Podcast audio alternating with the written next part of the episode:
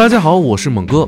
新兴职业是天才不少 FM 出品的系列对谈播客，我们关注时代当下新出现的职业，由我来找到这些从业者，通过对谈和分享，起到帮大家启发思路、避开风险的目的。今天节目开始之前，我先问大家一个问题啊：美容师、面点师、房产销售、互联网大厂运营，这些职业有什么共同点吗？他们的共同点就是，都有人转行做了我们今天要说的职业。老年人助浴师，也就是帮老年人洗澡，主要是行动不便的老年人。这说明什么呢？这个职业啊，它没有什么技能的门槛。今天的嘉宾李民花在创立助浴公司之前，是一个跨国企业的商务人士，他也是从完全不会开始干的。他能选择这个赛道创业呢，就是看好他的前景。李民花算过一笔账，2021年全国有4200万失能老人，这个数字每年还在以10%到20%的速度增长。如果每个老人每个月洗澡一次，这个行业的规模轻松能达到上千亿啊！没门槛，前景好，而且还不加班，基本都是白天去为老人服务，只需要克服一个障碍，就是为陌生的老年人洗澡这件事本身。今天的节目中，我们会听到李民花和小伙伴如何克服这些困难，在空白的市场上摸索出一门生意，在服务的过程中也治好了自己的精神内耗。如果听完受到启发，也许你也可以试试。一起听节目吧。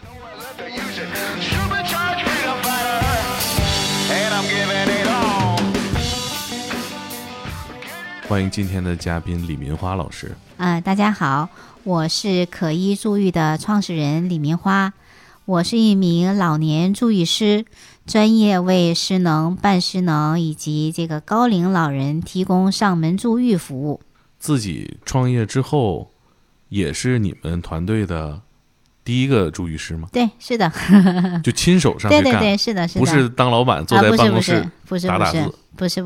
怎么思考的呢？因为正常来说，可能也不需要 CEO 自己去干呀。不是啊，前期的时候，为了这个节约这个成本，我就要上去自己干啊。然后，其实最重要的还不是说这个节约成本的问题，而是说，因为这是作为我们这个安身立命的一个最主要的一个项目。那我对这个工作的理解，或者说我对服务细节的一个把握和这个要求，它直接决定了这个天花板，这个服务项目的天花板在哪里。我觉得这个非常重要。而且跨度也很大哈。对，跨国企业商务人士转做为老年人洗澡。但是我觉得这一点就是需要这个就是讲一下，就是这份职业它所带给我的这种幸福感，或者说这种疗愈的这样一个作用，是远远超出我的想象的。就是我其实也会经常有一些这个比较大的一些精神内耗。但是反而是我包括我现在也是一样，如果说我在工作当中遇到了很大的一些困难，或者是需要一些这个精神食粮去充电的时候，我就到一线去服务。还可以这样啊？对呀，这个是治愈我所有这个问题的一个最好的一个解决方法。为老年人洗澡治好了我的精神内耗。对，是的，是的，也是咱们这个东北这个洗浴文化的血脉觉醒了。您这绝对属于是我们本土洗浴人才的一次外流。目前主要在北京做哈。对，是的。我理解就是帮行动不便、身体不便的老年人去洗澡。其实这是一个完全新兴的一个服务项目，一个新兴的一个项目赛道。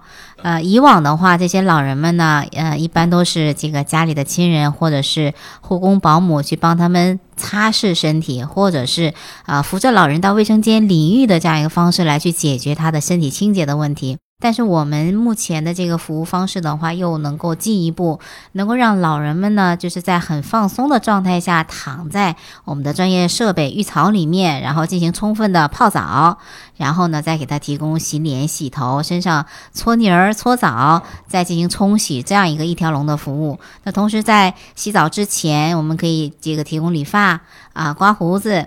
那在洗完澡以后呢，修剪指甲然后有一些这个专业的修脚的这个服务都会一同来去提供的。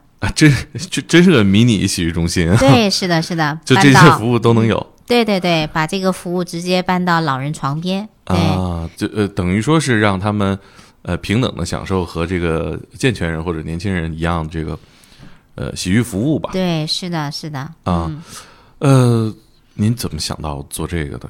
那最开始也是因为自己家的老人遇到了这个洗澡难的问题，当时是我母亲啊、因为这个骨折造成没办法洗澡，那我想一个人去扶着她啊、去洗澡，这个过程是非常的艰难，非常的危险，手忙脚乱和非常的这个紧张、同时洗的效果又不好。就是老年人其实上我们的浴缸啊，我们这个年轻人的浴缸其实是很不方便的。是的，是的，是因为这个考虑它不能太深，它如果说把身体完全淹没的这个状态下，老人的心脏会有很大的这样一个压力，水压大，对，它会对他的身体来说会非常的不舒服。是，而且一般人家也没有这样的设备哈。对，是的，这个市场我觉得是足够大的。目前我们全国的这个失能老人按照21年的统计数据来说，应该是在4200多万。实际上目前可能是远远都已经不止4500多万，而且这个速度每年还在以10%到20%的这个速度在增长。所以呢，其实我核算过，就算4200万个老人每个月洗一次澡来计算，那其实这一年的这个市场规模就是达到2000多个亿。这还只是一个月洗一次的这个规模，而且仅仅的洗澡这一项，那所以说我觉得这个市场是足够大。当然去开拓这个市场的过程当中，远比我想象的要艰难，因为老年人这个群体他对一个新的事物的接受度，他是会有一个很缓慢的过程。是，尤其老年人张嘴就说花那钱干啥呀？对，是的。再加上其实作为儿女，给自己的孩子花钱和给父母花钱，其实心态是完全不一样的。是，所以想让这些老人以及家属，更加开放的态度来去接受这项服务，这个过程我们目前在做努力，再去做突破。团队现在多大规模？我们现在是有这个10位助理师，我们现在是3组，对，3组啊，对，三组的话，一组半天一位。我们一组的话，一天是能够服务4到5位。如果说住的比较集中的六位老人。是，稍后我们也会聊到具体从业做这个的那个需要的门槛和收入怎么样啊。那当时算了这个账，感觉还市场挺大。对，是的。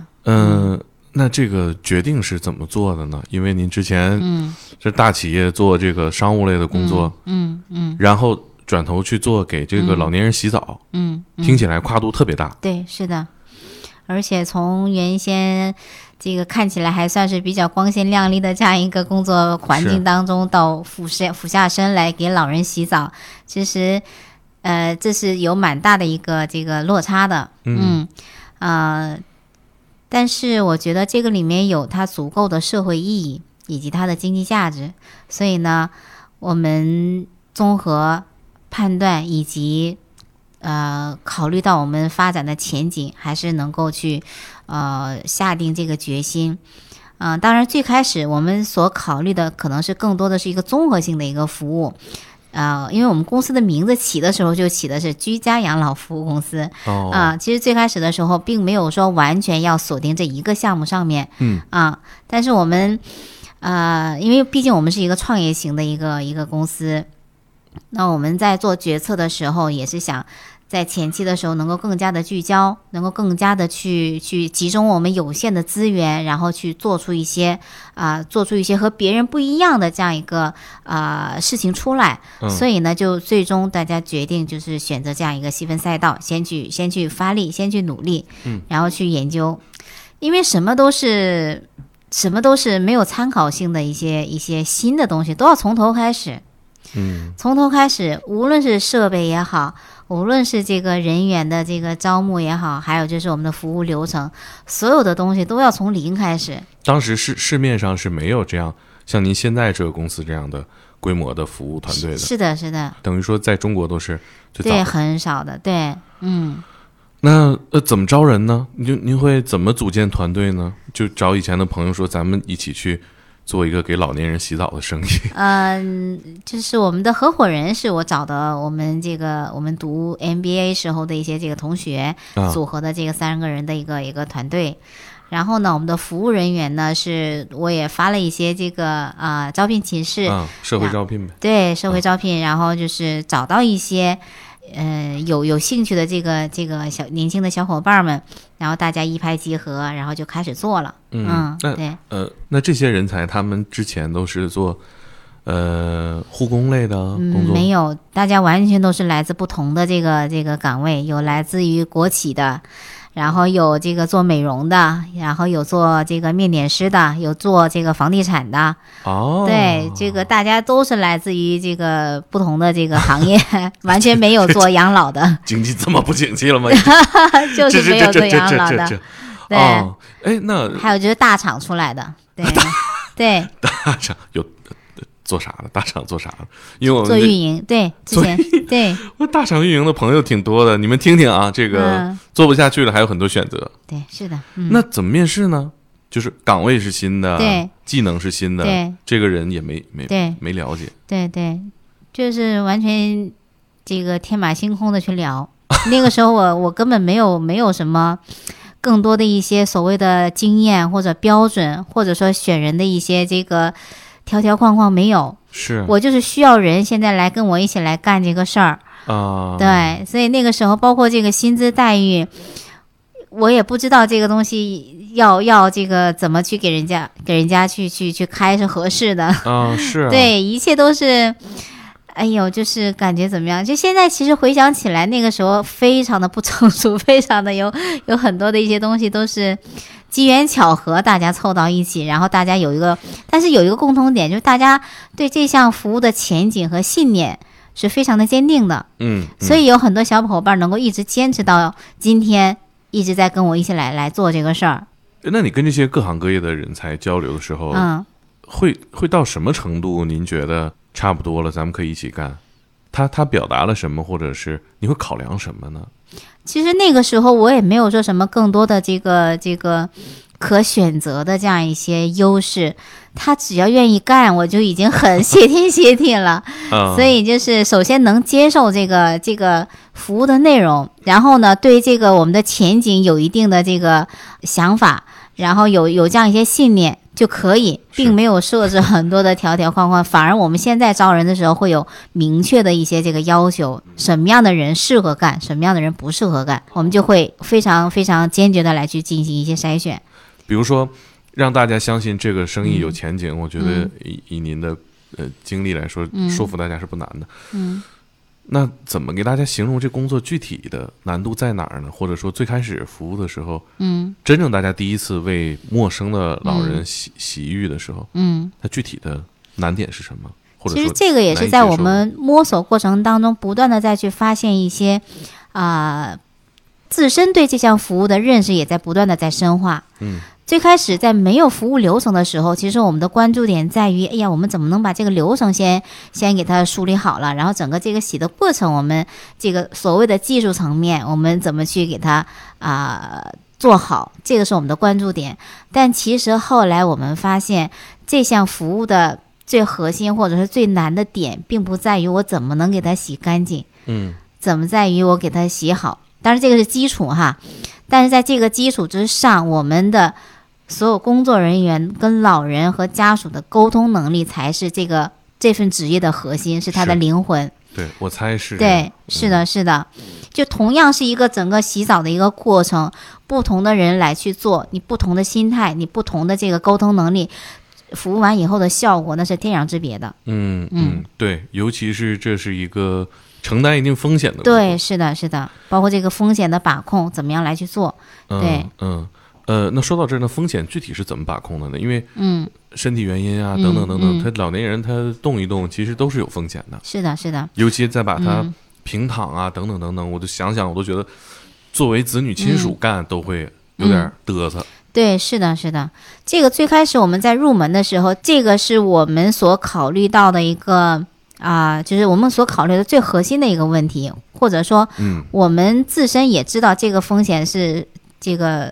当时对我们来说是一个最大的一个障碍，会影响到我们到底能不能坚持去做。对对，也有很多人，包括家里人也会最担心的就是这个问题。万一洗出事儿，对，洗出事儿怎么办？可能你们干了一年，出一单事儿，你们这一年甚至你几年的这个全都搭进去了。确实，这个是我们最开始的时候很担心的一件事儿。嗯，那我们在实际验证的过程当中，其实是首先这个过程当中发生风险的概率是很低的。那我们首先在这个概率很低的这个环境下，我们也建立了一套这个风险管理的体系，包括我们的这个首先注意过程当中的每一个流程，包括时间点的把控，什么样的时间是这个最合理的长短，然后温度水温我们怎么样来去弄，然后它在洗的这个过程当中，它的这个水温下降的问题，它会冷了热了，这些问题怎么去解决。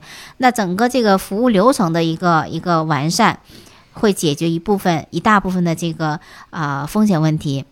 老人在洗澡之前，就是甚至在打电话给我们做预约的时候，我们就会进行沟通和这个识别老人的身体状况适不适合来洗澡。然后我们在上门以后呢，再通过我们现有的这个更为先进的这个检测的这个仪器来去检查老人的身体是不是有潜在的风险。这个是我们通过一些这个外在的手段来去进行把控的。第三方面，我们就是通过这个保险的方式来进行兜底，我们会买这个保险来去这个保护老人也好，我们的工作人员万一出现一些人为的失误的时候，怎么样来去兜这个底啊？对，那这保险等于是你们为员工买的？对，是为员工投保的。然后如果在员工操作过程当中有意外发生的话，由这个保险公司来赔付老人所有的医疗的这个，就是也保证这个客户得到赔偿。对，是的，是的。我刚刚想那个，您去劝说这个新的伙伴加入的时候，有发生过一些让您觉得特别印象深刻的对话吗？有一个员工当时他讲的一句话令我很欣慰哈。他明知道我们就是一个创业公司，我们现在就是在做一个就是别人还没干过的一个很新的一个职业，然后是给老人洗澡的这样一份工作。但是他当时跟我说，他说他不想错过这个机会，他看到了这个企业可能几年以后的一个发展，他希望今天他能够成为这个创始这个团队的一个成员，然后跟大家这个往前走，然后过几年能够去成长到一个大家都特别向往的那样一个发展的一个规模。所以他后来也加入了。对，加入了。对，那实际上上手操作了吗？当助浴师了吗？对呀，就是助浴师。就是助浴师。对。你们接的第一单顺利吗？直观的感受怎么样？我觉得我们第一单对我们还是蛮有挑战的。这一单是哪儿来的？这个是我们在一个这个叫什么平台上面来去发布的一个免费体验的一个信息，然后呢有老人的这个孙辈来去联系到我们，然后我们团了个券儿，对，然后我们就去上门免费服务然后这位老人，其实我为什么说对我们来说挺有挑战，就是本身接触老人，其实我们所有的团队的人员没有说这么就是经常性的或者大规模的去见过这些老人，特别是失能老人，然后呢，就是这个第一单的老人，而且他又是因为脑梗，他的这个头颅有一半是凹陷进去的做了手术了，所以从外观看起来还是比较恐怖的。你们是推门看到了这个老人才发现跟预想中不一样？对，是的。那你们眼神交流了吗？眼神，因为我那个时候我还有就另外两个这个小伙子上门的，这个两个小伙子还比较淡定的哈，然后我也算这个作为这个老大，这个不能这个怯场强装镇定，然后去对，主要也是担心，对，然后就按部就班的去做。那交流了吗？说这个凹陷部分能洗吗？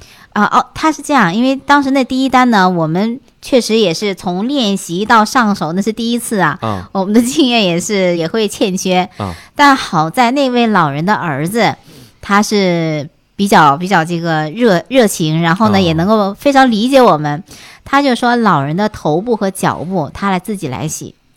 然后整个洗浴的过程，儿子他是全程参与的，是能够很好的去能够帮助到我们，包括老人的一些细微的一些变化，他也能够捕捉到，哎，老人可能会不舒服了，哎，老人怎么样了，他能够帮我们去更好的去把控整个这个服务过程的一个效果。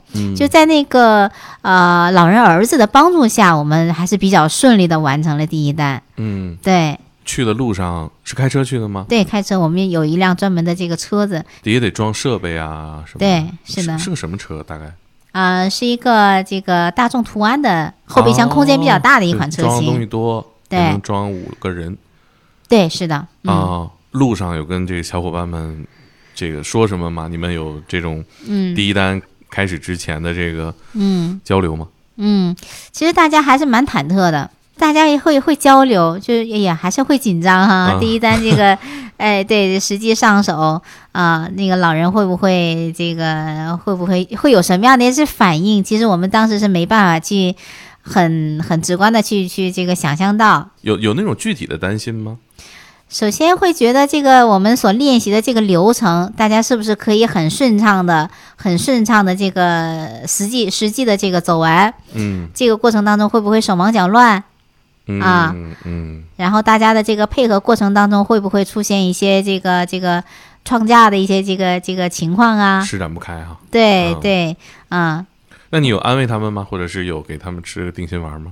我说我们毕竟这是第一单，其实今天无论这个洗的结果怎么样，我都是能接受的。首先，出现问题都很正常，所以你们不要有过多的这个心理压力和负担。对，只要能够老人别出现一些重大的这个伤害性的一些问题就好。首先保护好老人，其次我们也不追求完美。这两个朱医师之前是什么从业经历啊？一个是房地产，一个是从这个国企出来的。那应该跟人打交道什么的还都比较擅长。对，是的。服务过程当中什么时候有那种踏实了，就是觉得差不多了，心能放下来的时候？服务完以后，大家这个收拾完设备，然后跟这个家属道别离开的时候还蛮欣慰的，而且当时老人儿子给我们的这个鼓励说了什么？他说你们这个工作很有福报啊。对，就这么一句话让我们心里面还是非常的温暖的。下楼的时候跟小伙伴交流了吗？对，就是我在问大家什么样的一些感受，今天这个服务完第一单，然后他们觉得还这个服务完以后还这个心里面更踏实了。你觉得我们之前的这个模式，虽然会有一些这个漏洞，但是整体来说验证下来还算是可以的。然后那一次第一单呢，家属就是给我们提到了老人耳朵的进水问题。当时我们第一单的时候没有注意到老人的耳朵会进水啊，所以第一单的时候我们就加了一个这个耳塞。就是通过第一单来去这个总结的经验，对，来去保护老人的耳朵，还真是。对，养过猫的可能注意到，就是洗澡给猫耳朵进水就得可能得去医院了。这个袁老师在旁边点头。养猫是确实是不断完善哈。对，那这一个服务多少钱？我们最开始定价是350日元一次。然后运营了大概有1年时间以后，其实我们就把价格调整到400元了。因为这个其实我们的服务成本是非常高的。大概多长时间？我们整个的这个服务时长，从进入到老人家到离开，大概是1个半小时。然后老人在浴槽里面洗的这个泡和洗的过程是在30分钟以内，泡澡是7分钟，然后整个洗完是30分钟，这2个时间我们是严格来去管控的。出于对安全考虑哈。对对对。那有我们想象不到的这个流程上的设计吗？比如说浴槽我们就没见过哈。还有什么其他？从最开始的 1.0 版本，我们现在已经升级到了 6.0 版本。那这个每一次升级都是有一些重大问题的一些这个改善和这个提升的，包括我们要用到哪些辅助用品。比如说我们之前因为这个浴槽呢，它这个最开始就是放在地上，然后来去给老人洗。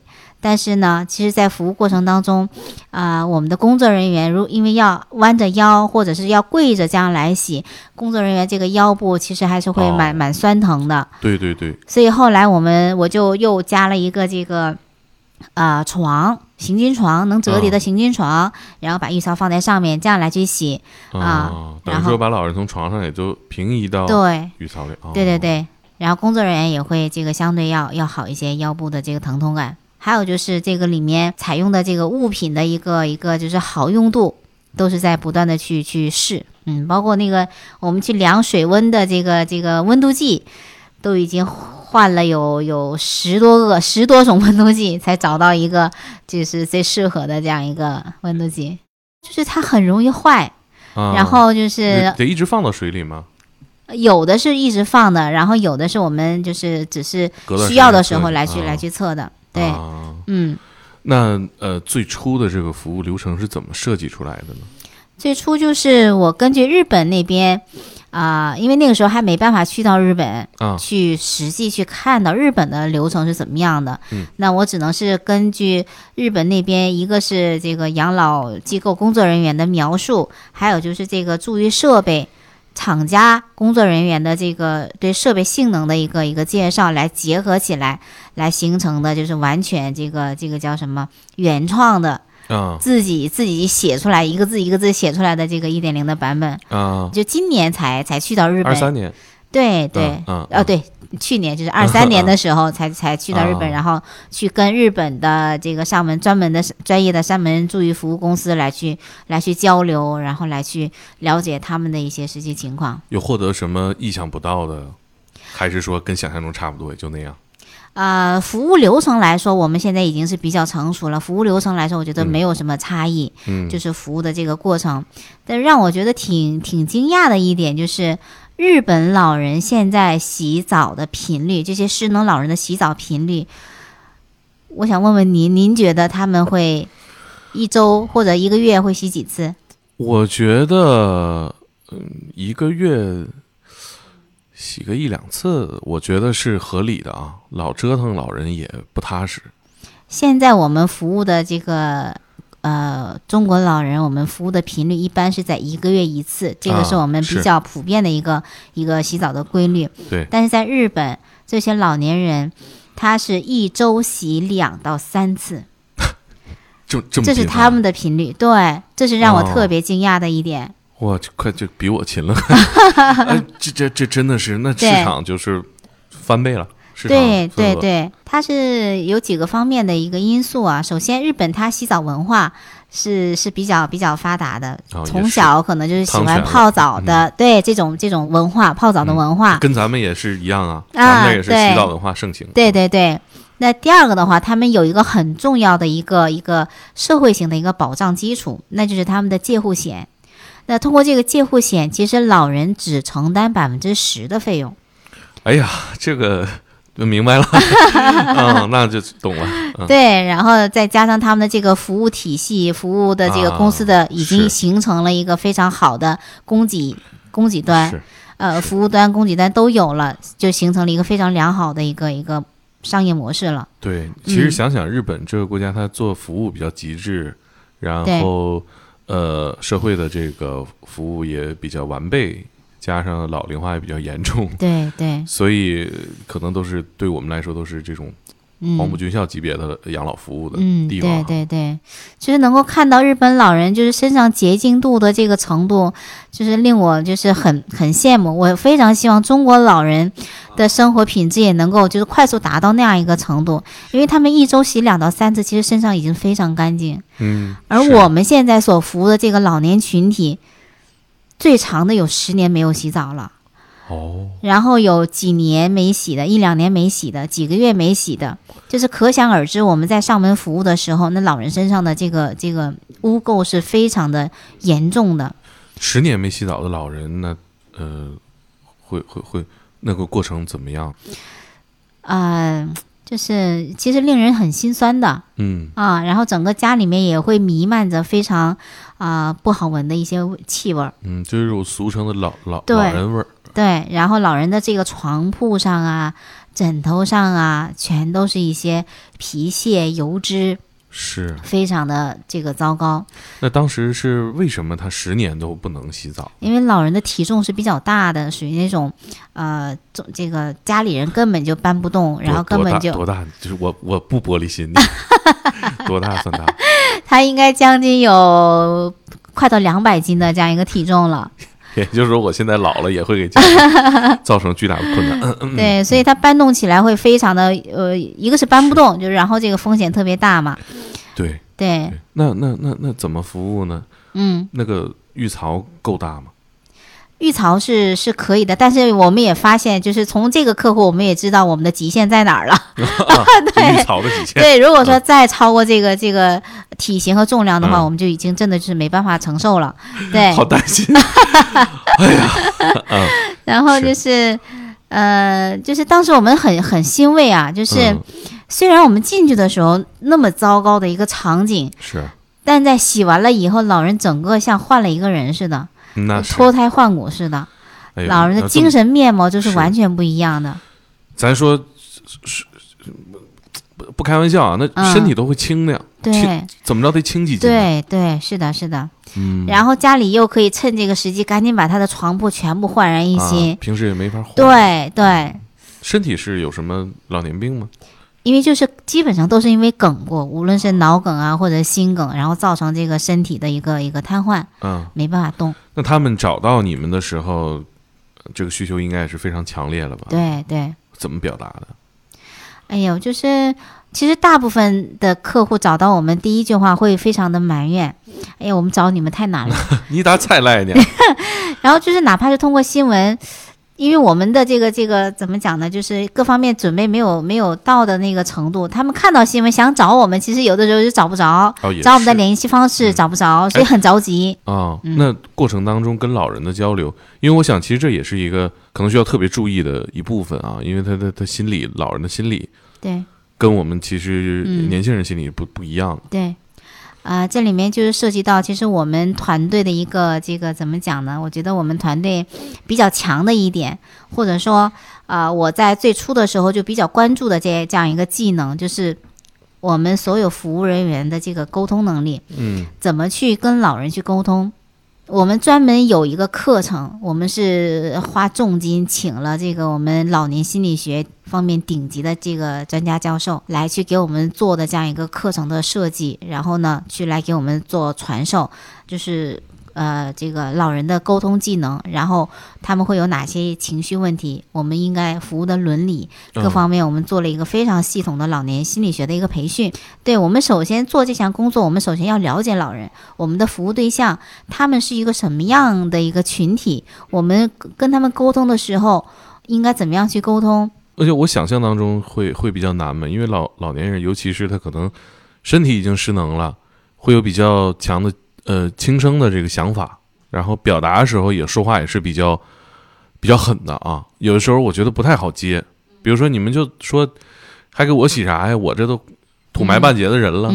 事实上是会有这种，事实上是这些老人们在我们服务过程当中就是会乖的，就是特别乖，特别容易这个沟通，然后就是家属会非常的不理解，说这个老人平时的时候脾气特别坏然后说什么都那个这个就不听话，因为其实他在洗浴的这个过程当中，他得到了他非常需要的一些，无论是身体上的清洁也好，或者说心灵上的这种抚慰，包括他对他尊严的一种维护，他知道这项服务给他带来了什么样的一些好处。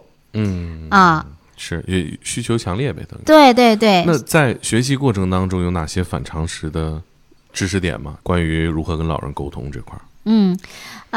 就是我们首先要理解老人的衰老。老人的衰老会带来一些什么样的一个后果和现象，比如说老人的视力的衰老，老人的听力的衰老，其实这两项对老人的这个生活影响是很大的。对，但是作为年轻人，我们没有到达那个年龄的时候，我们其实往往会忽略这种机能降低所带来的老人的一些这个反应，嗯，年轻人就会显得特别的不耐烦。哎呀，我说一句，你为什么这个就是听不懂啊，或者听不清啊，会反问，对，就会非常不耐烦。然后有一些我们工作人员当时就是举了一个例子，我觉得也是非常的，就是非常好的一个例子，就是她婆婆过生日的时候，她准备了一束她在她看来特别漂亮的一束花，然后那束花呢，就是颜色是比较淡的，然后送给老人以后，老人非常生气，白花啊。对，然后在老人眼睛里面，其实这个花就非常的不吉利。对啊，啥意思？对，白花呢？对，所以这些老人他对这种为什么老人特别喜欢穿那种非常鲜艳的大红大绿的颜色？哦、这是跟他们视力功能下降有直接的关系，这种才能给他带来视觉上的美，视觉上的这种享受。所以我们要理解他对这种视觉也好、听力的这样一个就是变化，嗯，然后我们说话的声音什么样的一个音量去跟他说，嗯，就会得到一些这个培训，这样沟通效果会更畅通。那实际的结果呢？比如说一个人他的听力略有不好，但是另一个人呢，尤其可能年轻人就大声的跟他说话，他可能也会觉得有一点儿。咋的？是瞧不起我怎么的？我还没拢到那个份儿上呢。对，所以我们对要求这个表情管理。很细微的表情管理都会有要求，会是什么具体的？就是我们的表情管理，就是因为特别是这种，当老人是其实很臭的，或者说这个状况是很糟糕的。如果说稍微有一点皱眉头，或者说稍微有一点不悦的这样一个表情，其实对老人心理的伤害是很大的。啊、对你黑推门，哎呀，这不行哈、啊。是的、啊，所以这方面我们对员工的这个要求就会非常的这个高。啊，那实际上大家能够，就比如说提了要求马上就能做到吗？他实际上好做到吗？我想想，很多时候他生理上的反应不是那么好控制的吧？对，这个就是有的时候其实确实会这个怎么讲呢？就是会不由自主的有一些这个自然的一些这个反应，但是就是大家尽可能的去控制和去调整啊，这个就是我们的这个职业素养嘛。专业我们来去做这份工作的人，大家就要有这样一个基本的素养来去控制自己。嗯、有被老人就是提过意见，或者是被老人看到了觉得不高兴的时候吗？没有，但是有一次发生的一个情况呢，就是老人在洗澡的时候，在这个我们的浴槽里面这个大便失禁了。哦，当时其实我们工作人员没有在现场，因为我也在现场，当时我们。工作人员没有在现场有任何的一些这个反应，但是出来以后我们自己会在沟通这个事情，但是我们在沟通的时候正好他这个家属出来，然后就是看到我们在沟通这个事情，其实对家属来说他也会有一些怎么讲呢，伤了自尊也好，他觉得就是、哦、明白这个事情是就是他其实并不是他想要听到或者想要看到的这样一个状况。对，能理解，就这个服务过程是不应该让客户看到的啊！对、嗯，就是我们要尽可能的去保护好老人和家属的这种情感的这个需求。嗯，对。那、实际怎么解决呢？就再换一缸水，重新再洗。对，从那个之后，我们就是制定了这个大便失禁情况的一系列的这个处理流程。对，那个是我们第一次遇到的这个情况。嗯，还有哪些我们意想不到的？你们准备了的情况吗？确实，这个我就没想到。就是在检查身体的这个过程当中，有的时候会遇到老人的这个某项指标会超出我们的这个管控的这个标准啊，比如说类似血压这种。对呀、啊，对血压，或者是说老人的这个褥疮，其实我们严格来说，我们是如果说老人有褥疮的状态下是不能泡澡的，因为泡完以后有可能会发生一些感染。对、但是当时家属没有提这个事儿，没跟我们告知。然后我们上门以后才发现，那有这个褥疮，而且家属也好，老人也好，又特别的迫切想要去洗这个澡。那我们也准备了这个防水的这个贴在那个，但是这个好在它那个这个比较小，贴在身上，然后去洗，然后洗完以后赶紧用这个药水来进行这个清洁和消毒来去做的处理。对，是，嗯，还真是因为常年卧床，还是有相当的概率会有这个。是的。哦，嗯，在老人交流的时候，因为也认识了不同的老人嘛，嗯，会聊天吗？跟客户，子女啊，或者肯定是要聊天的。就是我们在，因为我们的服务时长基本上是在这个1个半小时这个左右嘛，所以这个过程当中，如何去跟老人沟通，这也是一门学问。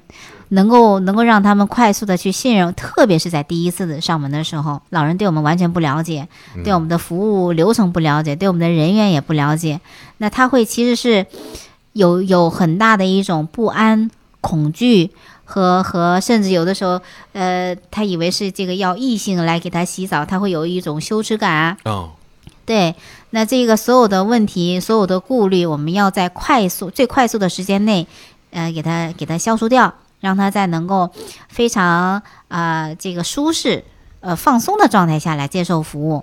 嗯，对，所以呢，就是我们会有这个一些标准的一些话术，先要告知老人我们的服务是什么样的，然后他接下来会经历什么样的一个过程。是，对，嗯，我也有这个感受啊，就是。嗯，你跟一个陌生人建立，不管是工作啊，还是就开一个会啊，大家先说清楚接下来的安排是什么。对，是的，大家就心里边就都踏实一些。对。有没有那种让您印象特别深刻的老人，就是从情感层面比较受触动的？就是特别，我们叫他这个坏脾气老头。嗯，就是在家里人看来就有点不可理喻的那种坏脾气，然后就成天就各种作。这样一个老头，我们在第一次上门的时候，我说我们要给您洗个澡，老人马上就是泪流，就是眼泪就是哗哗往下流，嗯，泪流满面的。然后为什么呢？他很激动，然后我们在就是服务过程当中去跟他聊一些家常的时候，包括聊到他这个去世的老伴儿。就又开始就是哭得很伤心。其实我们能够看到，就是这种所谓坏脾气的背后，老人很缺乏关心。所以当有人能够给到他想要的这种情感需求的时候，他就会有这样的一些反应。他内心其实很脆弱，很柔软，只是可能家里人时间长了以后，他反而会形成一种反差，和我们所谓的外人来去相比较，他们可能已经习惯了老人那种就是非常不堪的那一面。对，我们反而更容易去看到老人另一面。可能是有一个惯性，就是他的生活质量是不断的下降的。嗯，可能到了需要帮助洗澡的时候，已经下降到了相当低的一个。对，是的。嗯，这个过程当中，他情绪就会变坏。对。嗯，那我其实想象中大部分。可能说所有的这些需求都是子女来提出的，子女来找这个服务的，50-60%是子女，然后呢，大概能有20多是孙辈，还有一部分是这个老伴儿给老伴儿。哦，对，这样来找的。有得到过老人的肯定吗？印象深刻的那种？肯定，基本上就是我们100%的这个客户服务过的这个客户的话，对我们的评价都是非常高的，因为我们的服务他们基本上都会说远远超出他们的预期。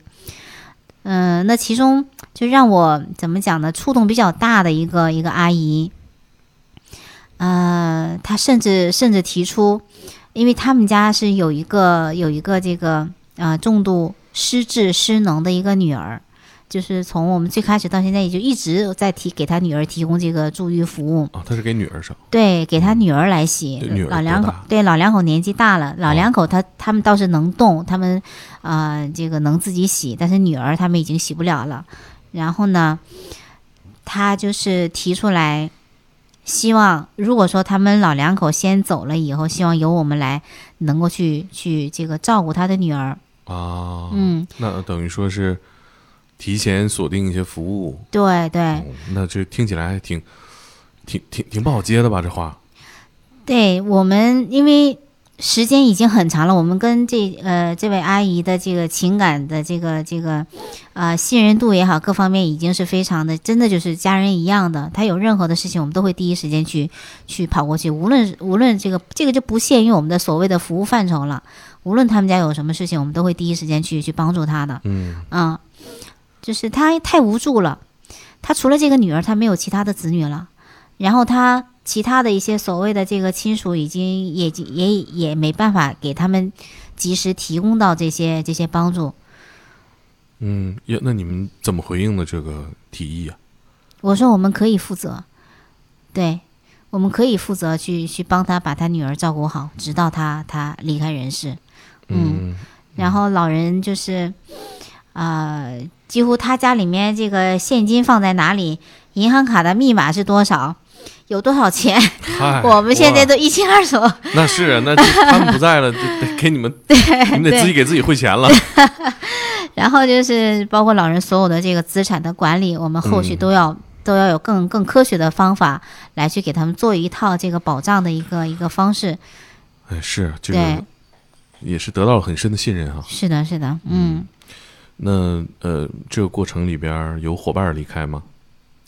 有。会是因为什么原因？确实也是会因为前期我们这个创业过程当中，其实大家的收益是没有很好的一个保障的。对，这客户少的时候都不挣钱嘛。对，是的，是的。所以这个过程当中确实会有熬不住的这样的一些伙伴就选择离开了。现在怎么样？因为刚刚您提到要招很多人呢，所以我想象中应该做一个助浴师收入还不错，实际呢？现在好很多了，然后这个接下来是因为可能要承接这个政府的一些这个采购项目，所以会有一定量的一些增长，就有做了这样一些储备。成熟的现在一个月月薪大概在什么范围？能达到1万多啊。对，可以。那就是也。工作时间也就是就白天呗，就是工作。对，其实我们这个工作从劳动时间和劳动强度来说的话，时间没有那么长，然后劳动强度也没有那么大啊，所以相对来讲，可能说还是比较好的一个这个工作，就不加班对，不加班然后时间都是非常的这个限定好的。对，然后真正其实包括每个老人，虽然我们服务时长是在1个半小时，真正老人洗的时间是在20分钟左右，前后都是做一些准备工作，然后是通过这个沟通的方式来去服务老人。创业第几年了？这到算24年的话，快3周年了。实际上呢，市场的反馈跟预期比怎么样？基本上前2年半都是比较艰难的啊，然后就是这个在艰难当中去这个坚持，然后呢，我觉得就是有了这个2年半的坚持和积累，那后面半年的这个成长相对来讲就会比较快速一点，对，有了一个比较好的一个这个势头吧。那这过程当中有什么变化吗？就您个人，因为您提到这个有获得感。有社会价值，然后同样的市场又值得期待。但是实际上服务了这么多老人之后，会有什么变化吗？对这项服务的一个认识的话，确实会越来越深刻，就是会更加的去理解老人，能够更加的了解怎么样能够帮助到他们，包括一些我们服务过很多这个临终老人。所以我们现在就是面对死亡这样一个非常可能很恐怖，或者说可能大家都不愿意提及的这样一个话题来说，我们能够更加坦然的去面对，就是每个人必然要迎来的这样一个阶段。我也会对自己老了以后的这个生活的话，会更加的充满期待。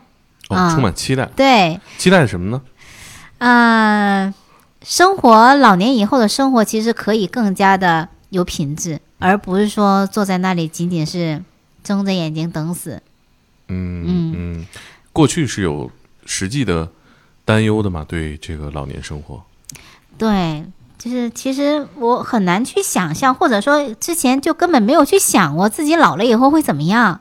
嗯，那现在看了这么多老人的一些这个实际的生活状态，包括自己在做这个行业，可以靠自己去创造一个非常美好的一个老年生活环境，所以我就不太担心老了以后会非常过得很凄惨。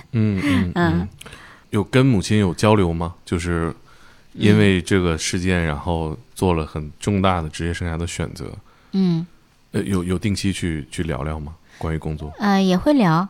对，他知道我在做什么，然后所有的这些过程他都了解，他很支持，然后呢也很欣慰，就是看到我，因为我喜欢发朋友圈，然后也会做一些我们工作的一些这个短视频啊什么的，会我妈是我最最铁杆粉丝。对，是不是您每次接受采访她也是朋友圈转一转那种？对对对，非常非常热心于这个帮我做这个宣传。理想状态下想象过吗？就是这事儿100%成功了是什么样？我希望就是中国老人也能够像就是日本老人那样，能有一个非常体面的、非常干净的一个晚年的生活环境，然后包括加上如果能够得到国家的这个保险方面的这样一个支持，走医保啊。对对对对，那这样的话就是给到老年人以及他们的家庭非常这个芬芳的、非常香气袭人的这样一个生活环境。更加高品质的这样一个生活环境，这就是我想要去这个追求的一个理想状态吧。那现在又招了很多的这个助浴师嘛？对。他们的这个本身的工作履历有变化吗？还是从各行各业都来吗？也是各行各业，然后这一次也有一部分是做这个养老行业，这个过来的也有。是不是现在再招聘就熟练多了，或者说容易一些？对对对，我就会知道我需要什么样的人，然后什么样的人就是能够在这个工作当中能够去真正的坚持做下去的。最重要的其实就是一个他需要是一个特别阳光的人，特别有亲和力的人。这个是我现在最看重的，在这个基础之上要有非常好的沟通能力。其实我想要的是我们所有的助浴师在进门的那一刻就像一个小太阳一样，是带去非常足够的热量和这个阳光的。这种冲击非常重要，就是他能够在看到我们的那一刹那就能够感受到我们的这种热情，我们的这种温暖和我们这种这个专业度。这个是我们在筛选的时候要去做，我们可能没办法去改造一个人能够达到这样一个效果。对对。哎，会那什么吗？现在就推荐这个亲戚朋友家孩子做这个？其实这份工作呢，有一些人适合做，有一些人不适合做。当然，我们肯定你说就我本身是这个人大毕业的，人大硕士毕业的，但是并不是说。这份工作是需要所有的所谓的这个985、211的这个大学毕业生，或者说更高学位的来去从事一线的工作，但是这里面肯定是有根据自己想要的这样一个社会价值，想要实现的这样一个社会价值，去寻找到自己的这个定位。双向选择。首先自己去判断适不适合来去做，然后我们也会去考虑这个人能不能有这样一个定力，能够去做好。是，其实我看到你们服务的这个影像啊，对，穿着统一的服装，然后拿着专业的器材，其实我感觉好在哪儿呢？就尤其刚刚听到收入还可以，就是你学历高的做这事儿呢，咱也不跌份儿，你学历低呢做这事儿呢，也不是有门槛，也可以做，我觉得这职业可能对社会来说未来是个好职业。其实这份职业我们现在想要去达到的一个效果的话，就是我们这样一个。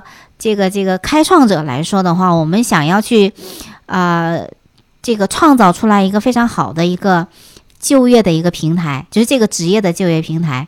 那我们来去做这个品牌，我们来去做这个标准，我们来去做所有的这些，最难的一些获客的这些问题的一个解决。我们给他创造一个良好的工作环境，然后呢，其实所有的这些搭建好了以后，我们找到非常适合的能够去在一线从事这个工作岗位的人来去做，那这个就可以很健康的去发展起来。嗯，是，对，值得期待。我其实像我之前做陪诊的职业，那是2-3年前做的节目了。这2年里不断有人私信我说能介绍那个陪诊员吗？但是当时我们的那位嘉宾他其实做别的去了，他不是放弃这个，他是当领导了。我说其实你搜搜，其实应该有很多人做这个。当然我们也是从我这个角度见证了这些需求在变大，或者说能被更多人知道啊。对，就是关于注意这个，我也是我希望大家能分享给有需要的人吧。是的，包括这个行业的发展，我们之前是依赖于日本的这个助浴设备，我现在也在自己研发我们自己的这个品牌的这个助浴设备，会有一个非常非常大的一个升级，并不是说去照抄照办，我们会把我们这几年所有的经验，所有的这些问题点反映进去，然后会设计出我们自己的一套设备来。那能不能就价格打下来呀？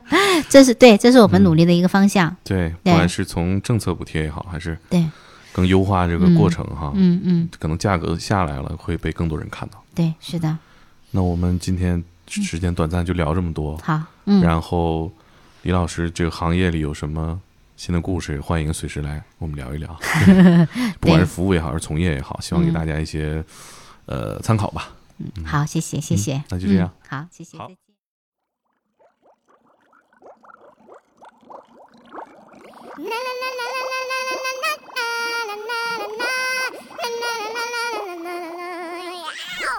沐浴如何香香皂，今天有哪个好？毛巾与毛勺呀呀，水温刚刚好，泼泼水来搓泡泡，今天真是美妙。大声唱歌扭扭腰，我爱洗洗澡，擦擦脸摸肚皮，屁屁也要清洁到，胳肢窝耳朵后，脏脏都不能放过。噜啦啦噜啦啦噜啦噜啦嘞，噜啦噜啦噜啦噜啦噜啦嘞。